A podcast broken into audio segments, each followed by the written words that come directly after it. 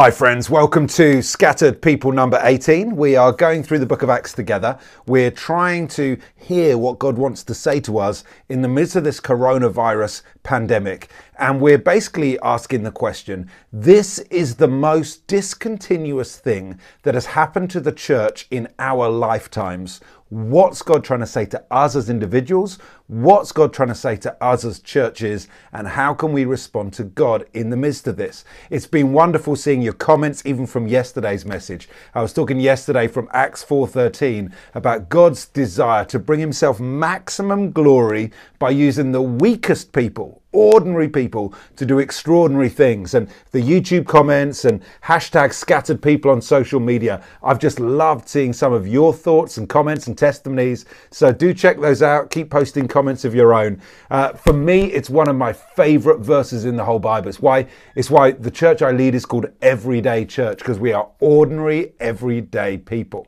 Now, I'm going to lead us on a little bit today as we carry on through Acts 4. If you've got a Bible, you'll want to turn to it because I'm going to look at Acts 4 23 to 31, still asking the question what is God doing in His church right now through the COVID 19 pandemic? What's God trying to teach us? What kind of fruit can we expect to see in this season? And how can we respond well to God in this season, however long it lasts? And my prayer, like yours, is that it will end quickly with a minimum loss of life.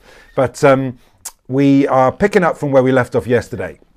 Peter and John, uh, the two of the leading disciples of Jesus, have been arrested.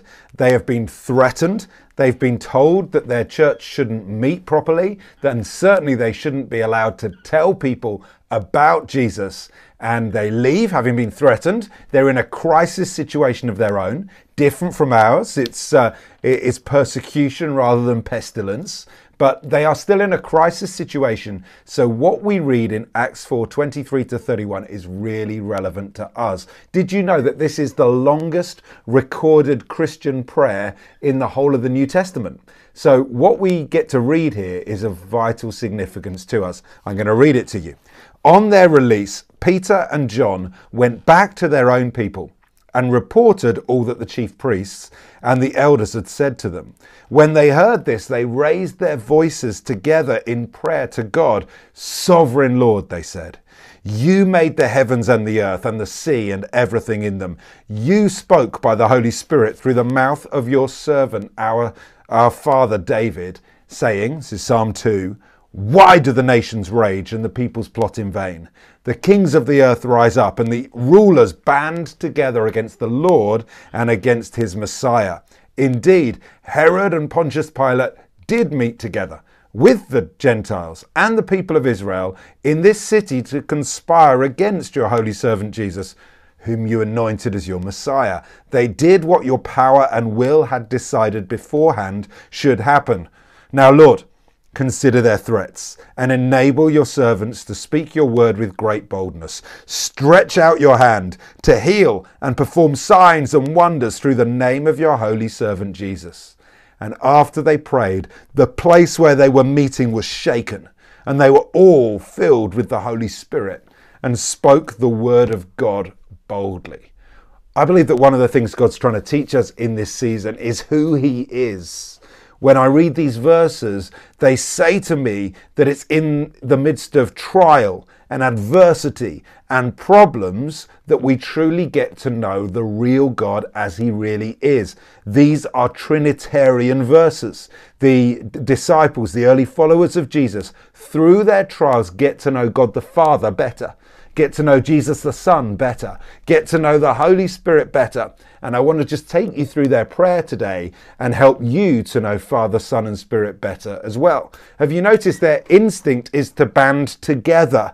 when they're in their crisis. Peter and John immediately go back to their own people. We are physically distanced from one another at the moment, but we're not socially distanced. Uh, I'm recording these videos, which I don't normally do, because I'm actually trying to help you in the midst of this crisis. In some ways, you and I are spending more time together than we ever do. We're having more Zoom prayer meetings, we're having more life groups online. We're actually pretty well connected together, and that's good.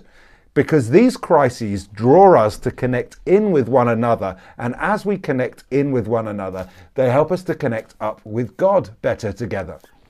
It's interesting that this, the longest Christian prayer in the New Testament, begins with the words sovereign Lord. The Greek word despotes is the word from which we get the word despot a ruler who can do whatever he wants or she wants.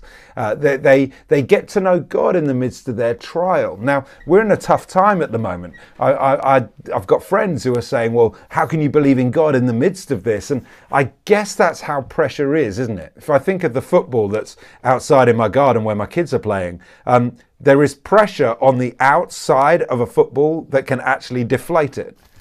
But there's also pressure on the inside of a football that actually blows it up and makes it hard and firm. And it's true that when crises like the one that we're going through at the moment hit, then actually some who are weak in their faith get crushed just by the confusion of what's going on.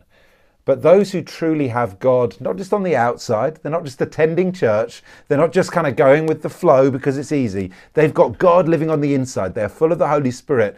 Those people find that in the midst of pressure, actually they get firmer in their faith. The disciples certainly discover that in Acts 4. They say, uh, Sovereign Lord, you made the heavens and the earth and the sea and everything in them. You spoke through the scriptures. They get a big view of God the Father. Have you noticed they get a big view of God the Son as well, of, of Jesus? They go to Psalm 2, one of the greatest Psalms about the coming Messiah. It's the one where God the Father says to Jesus, You're my Son. Uh, I've begotten you. Uh, I, I'm, I'm installing you in Zion, my holy hill. You are the true King of Israel. It's a, it's a Jesus centered psalm. The disciples go there and they take this as their fuel for prayer. And again, this is what happens in crisis moments like the one we're in. The truth is, when everything's going well, we tend to put ourselves center stage and to think that we are the primary actors in the drama. We'll say things like, God, here are my plans, please bless me. Or if God doesn't seem to be blessing us fast enough, God, how dare you not have done this for me? It's when things start falling apart in our own lives that we begin to realize that there is a story far bigger than ourselves. That's certainly the case for the early Christians in Acts 4. It's as they are under pressure that they turn to Psalm 2. It's as they turn to Psalm 2 that they begin to grasp that the pressures that they are experiencing are just part of what God predicted would happen in order for the kingdom of his Son to come. Uh, and so uh, I'm just reflecting on this in the midst of the crisis that we're in at the moment. You see, Jesus has died for the world. And the world largely, certainly the Western world, largely ignores Jesus. For years, I've been talking with people about Jesus, uh, and I've found my Western friends saying to me, well, Why do I need God? I'm happy. Life's good. Uh, and so we really mustn't act surprised when God allows things to happen that makes our lives not good for a season in Acts 16, uh, sorry, Luke 16, 19 to 31, you have the parable of the rich man and Lazarus. If you're reading it uh, superficially, you think the rich man's the lucky one. But it turns out he's the unlucky one, and the beggar, Lazarus, is the lucky one. Because the rich man's so rich, he never gives God a second thought. The beggar is so poor, he thinks about God all the time because he's got nothing on earth other than God in heaven. We shouldn't be surprised that sometimes God allows our culture, our nations, our own families, our own friends to go through seasons where the things of the earth start falling away from us so that we lift our eyes up to the story that's far bigger than ourselves, to the fact that Jesus has a plan in the world. It's in this coronavirus season that I found myself praying more often than ever before the words of Psalm 2. Uh, God, I'm asking you for the nations given to your son. I found myself praying that prayer that the, Moravi- the Moravian brethren were famous for praying Father, let the Lamb of God receive the full reward for his suffering. See, in this season that we're going through, God is wanting us to understand the, the story of Jesus, the Son of God, his arrival on planet Earth, his death, his burial, his resurrection, his ascension to heaven But then what happens between his ascension and his return? See, history isn't about you or me. It's not about our prosperity. It's not about the ease with which we live. It's about God's plan to give the nations of the world to his son. It's in Acts 4, in the midst of extremity, that the early Christians start praying Jesus centered prayers. And they start praying Holy Spirit centered prayers as well. They don't just quote scripture, they say your Holy Spirit spoke these words through David. Really fascinating.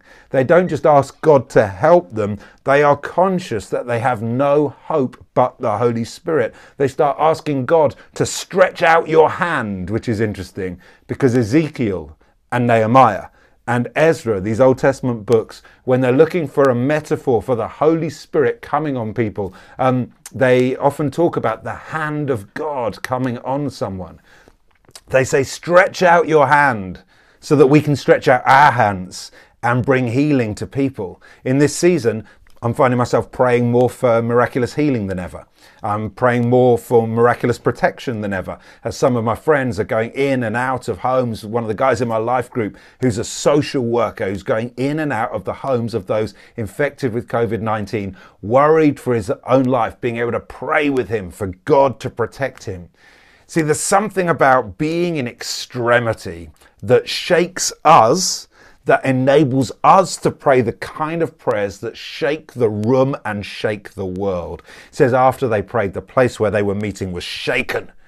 They were filled with the Holy Spirit and they spoke the word of God boldly. God's doing a great thing in His church right now. He's teaching us to pray.